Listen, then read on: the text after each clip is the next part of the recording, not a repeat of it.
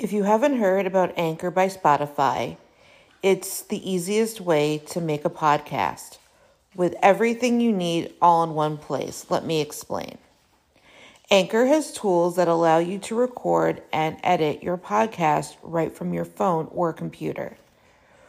When hosting on Anchor, you can distribute your podcast on listening platforms like Spotify, Apple Podcast, and more. It's everything you need to make a podcast in one place. And best of all, Anchor is totally free.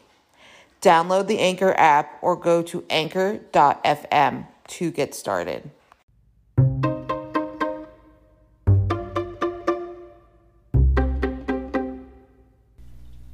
Thank you for listening to the Fierce Autie podcast, where we talk about disability, quackery, parenting, and Jewish life. Palm Beach County moms fight against autism medical misinformation online.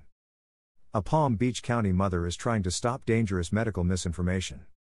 By Andrew Lofholm posted at 10:46 p.m., May 22, 2019. And last updated 11:40 p.m., May 22, 2019. Palm Beach County, Florida. A Palm Beach County mom has made it her mission to stop dangerous myths about how to cure autism, something that has no medical cure. She's gotten help from some of the big technology companies, who have said they are cracking down on medical misinformation. When Amanda Seigler's son was diagnosed on the autism spectrum six years ago, she went online to research. I'm autistic myself and I have three severe autistic children, she said. She lives west of Lake Worth Beach. She found some useful information.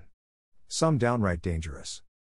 We had people feeding their children bleach to try to cure them from autism, she said. They give instructions on how much to give, how to give it, and when it's working, according to them, and when to give more. She's been on the crusade ever since on YouTube and Facebook. I observe, screenshot, and report it. It's not hard to get into these groups, she said. You make a fake profile. It's really not difficult.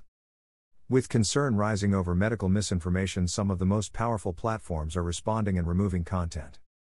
The BBC reports YouTube has pulled many of the questionable videos.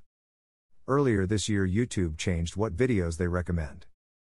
NBC News found that Facebook's taken some pages down, but they're not gone long. There, secret now because of everything that's getting shut down, she said, showing us a Facebook group she had asked for permission to join. On top of the misinformation, there's a misperception, she says. Until these parents can learn to embrace their child's difference and help them, we have a lot of work to do. Amazon has also reportedly pulled books that promote faux autism cures. Copyright 2019 Scripps Media Incorporated, all rights reserved. This material may not be published, broadcast, rewritten, or redistributed. Source https colon slash slash www.wptv.com